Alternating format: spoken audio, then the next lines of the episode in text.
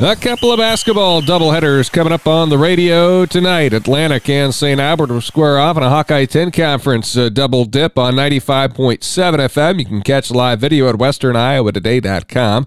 The girls' game is particularly big on the Hawkeye 10 conference standings as St. Albert and Harlan lead the league at 7 and 1. Atlantic is tied with Glenwood and Lewis Central with two losses apiece. Crazy is, you know, we're in the hunt to win it. We're also in the hunt to finish sixth place. Mm-hmm. Um, you know, that's how tight the conference is right now. If we lost both and some teams out, uh, you know, we can drop as far as sixth place at this point. That's Atlantic coach Dan Vargason, whose team defeated St. Albert 49 44 on January 19th, but that game did not count in the conference standings. Uh, defensively, we were really sound, and then uh, we shot the ball well. We had eight made threes. Um, typically, we're closer to three or four. Uh, so that's a big deal. But then we also, uh, again, made in that first half and, and in the third quarter, we were really confident with the ball, made good decisions, and really executed pretty clean. St. Albert with six foot four post player Missy Evazik leading the team in scoring at 11 and a half points per game. You know, we, we kept her around her average. Uh, that was our goal, and, and we did. Uh, she shoots 62%, and, and she, she's tall. She's 6'4". She, she's physical. She can get putbacks and put them in. She can spin. She loves to go over her right shoulder, so we want to limit her right and make her go to her left. Atlantic girls have won four straight games. That match up with 95.7 FM. Girls contest will tip at 6, and the boys are right after. WesternIowaToday.com can get you to live video of it. Creston is at Harlan on KSOM tonight, and for the Harlan boys, they're trying to bounce back from a 69-63 overtime loss to Denison Schleswig on Tuesday. Coach Mitch Osborne expecting a competitive matchup with the Panthers tonight. It should be a very good game, and we're coming off a just a brutal loss to Denison on Tuesday, up 10 with about 3:10 left in the game, and you know uncharacteristically we had six turnovers in the fourth quarter and uh, still up three. And uh, they made one free throw with five seconds left, missed the second.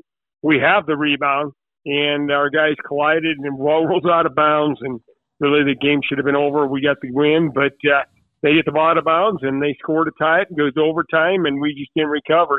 This is the first of two meetings between the Cyclones and Panthers this year. Harlan comes in at nine and four. Creston is eight and five. Well, they're extremely quick. Uh, they're very balanced.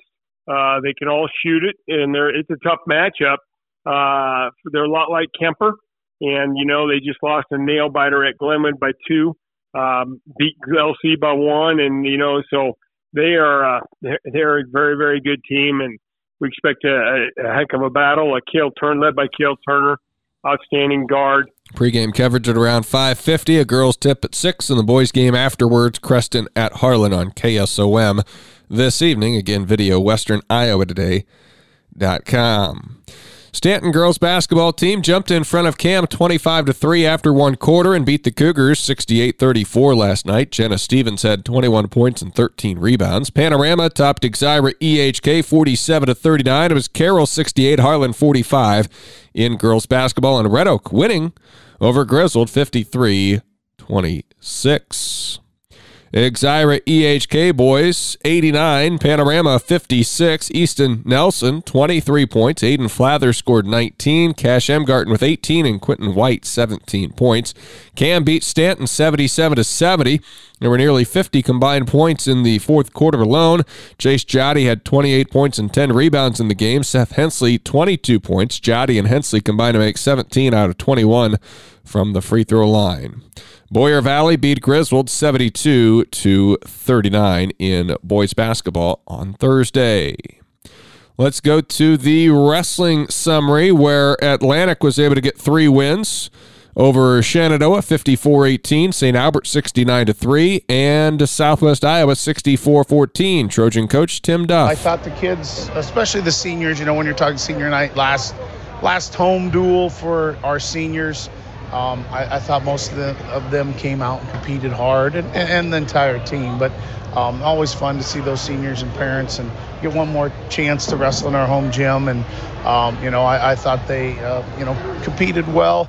Jarrett Armstrong, Evan Sorensen, Easton O'Brien, Tyson O'Brien, Donovan Hedrington, and Brent Masker won by fall against Southwest Iowa. Miles Mundorf won a major decision against St. Albert. Donovan Hedrington, Brent Masker, Jarrett Armstrong, Brendan Casey, and Tyson O'Brien got pins, while a, major, uh, a decision victory for Easton O'Brien. And then against Shenandoah, pins from Evan Sorensen, Aiden Smith, Josh Hass, Brent Masker, and Jarrett Armstrong.